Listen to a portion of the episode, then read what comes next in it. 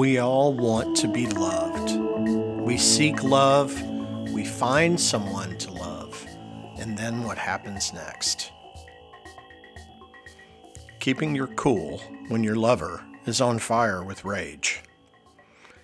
Anger is not easy for any of us. I have a problem with rage. When a partner gets mad, that's usually okay. It's hard, but it's no longer scary. When a partner yells, however, all kinds of self defense mechanisms kick in and begin to cloud my rational response into something more childlike. Anger in any form is part of the ebb and flow of life. In a relationship, if you're not allowing yourself to get angry and express that frustration, you're going to be pushing it under the carpet. At some point, the anger is going to come out. By learning to deal with anger in rational and connective ways with your partner, you can go a long way towards future proofing your relationship from the major blow ups. That's the goal, anyway. The dance of anger between men and women. We all deal with anger differently. Most of our primal reactions to anger come from when we were children and experienced anger for the first time. Anger directed at a child usually meant we were doing something wrong. Anger meant we were bad in some way. Anger was frightening and upset our feelings of safety and attachment. When someone was, is angry with you and expressing it, it is very hard to stay open and connected. Most of us want to shut down, run, or yell back. Most of us want to make it stop. But we've got to find a way through the anger together to process it and get underneath what's making us or them so angry so we can start to heal. My earliest memories of my father's anger. As a man, I was victimized by my father's anger. When he got mad, he yelled threw stuff, and in a few cases hit me. I learned very early, however, that my dad's anger was dangerous. My earliest memory of my father's rage had to do with a road trip back from the coast. My brother, eight years older, had forgotten to unlock the four wheel drive hubs on the Jeep and had driven back the four hours, doing some unknown damage to the car. My dad was tired, drinking, and yelling like he was going to kill my brother. As a three year old boy, I was unable to process this information, and in this case, the other people in the room, my family, were unable to shield me from this fire of abusive language and threat of violence. In recounting the story, my mom recalls vividly, I thought he was going to kill my son. She tried to stop my father and in some flurry of swats, my dad actually clipped my mother on the brow and caused her to bleed a bit. Also in the room were my brother, the victim, and my older sister, also terrified and paralyzed by the furious attack on her younger brother. The scene was out of control, and the three year old me was left in the center of the storm, unable to process unable to find comfort in the arms and shelter of one of his people, and unable to hide from the fire. At that moment, at three years old, I learned to disassociate with my own feelings, and more critically, disassociate from my feelings of fear of someone else's anger. I was left to my own thoughts and terror. I'm not sure what I did at that moment to soothe myself, but I'm guessing I left my body and mind behind and tried to find a place with God to comfort me. It didn't work. My dad continued to scream, my mom and sister continued to cry, and my brother continued to fear for his life. It was a snapshot of my imprinting around anger, self defense, self soothing, and self preservation. I learned to leave my body and mind when I was faced with someone else's rage. Men and our anger. Men are often the target of violence at a very early age. We learn that men go to war and fight evil and get killed. We learn to toughen up so we're not seen as sissies. We learn that anger is a form of self defense and rage and can be used as a weapon or a persuasive tool. Anger is not easy for men to process. We're not good at understanding what makes us so angry, and we're not good at processing anger when it is directed at us. When anger is directed at us from a man, we have certain reactions that are specific. In my case, when a man gets angry with me, I begin to feel like a small boy. I feel like I am powerless to stop the anger. I have an unconscious sense that this man is going to hit me, kill me, and kill my family if I don't fight him to the death. This all happens in seconds when a man raises his voice to me. I learned to fight or run. Women and anger. Women have a different response to anger generally. According to The Dance of Anger, a seminal book on the topic, anger is a signal and one worth listening to. While anger deserves our attention and respect, women still learn to silence our anger, to deny it entirely, or to vent it in a way that leaves us feeling helpless and powerless. Anger in our professional life. In the business world, anger doesn't come frequently, but when it does, it's scary and hard to manage. I have quit jobs over raging bosses. I have been shouted at by colleagues. I have given in to my rage and shouted back at a colleague during a stressful project. I don't do well with anger in the workplace.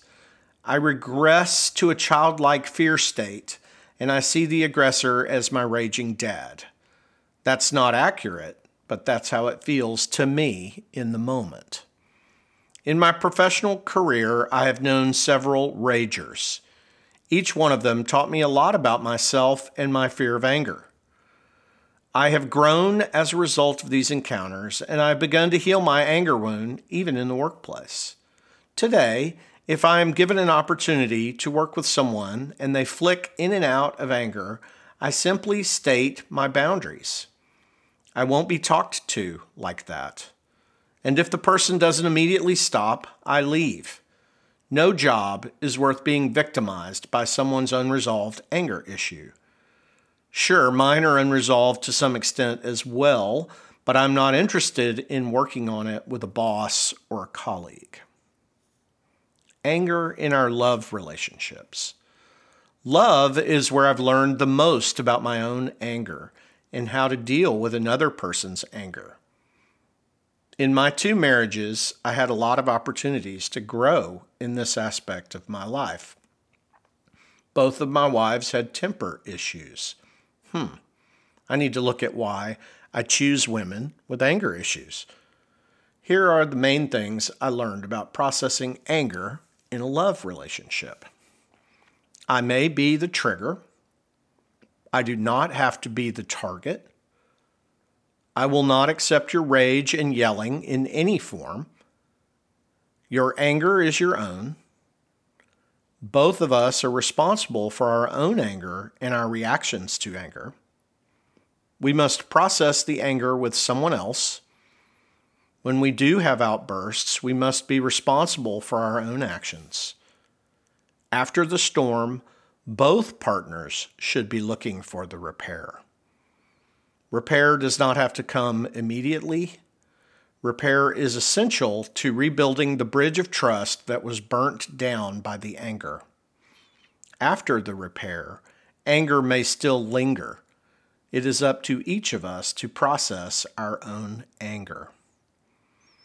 As anger burns the trust between us, it is up to both of us to separate and do some healing, processing, and come back together at a later date to repair the damage.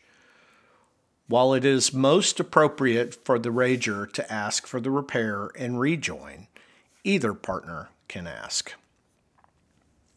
Repairing after an angry moment. Hear this.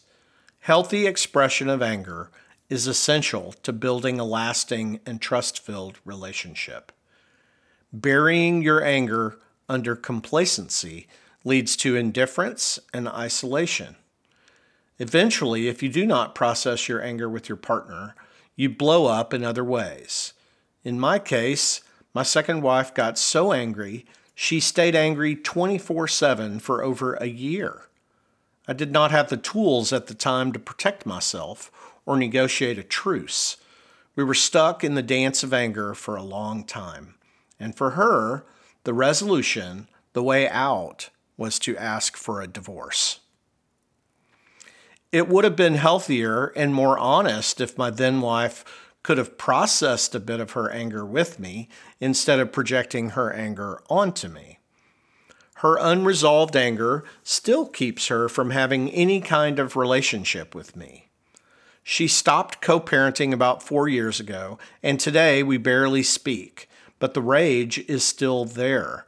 I can taste it when I ask for anything. Anger is a way to manipulate your partner into doing something they may not want to do. In our case, my then wife wanted me to go back to a 60 hour a week job so she could keep the stay at home lifestyle we had agreed to when the kids were born.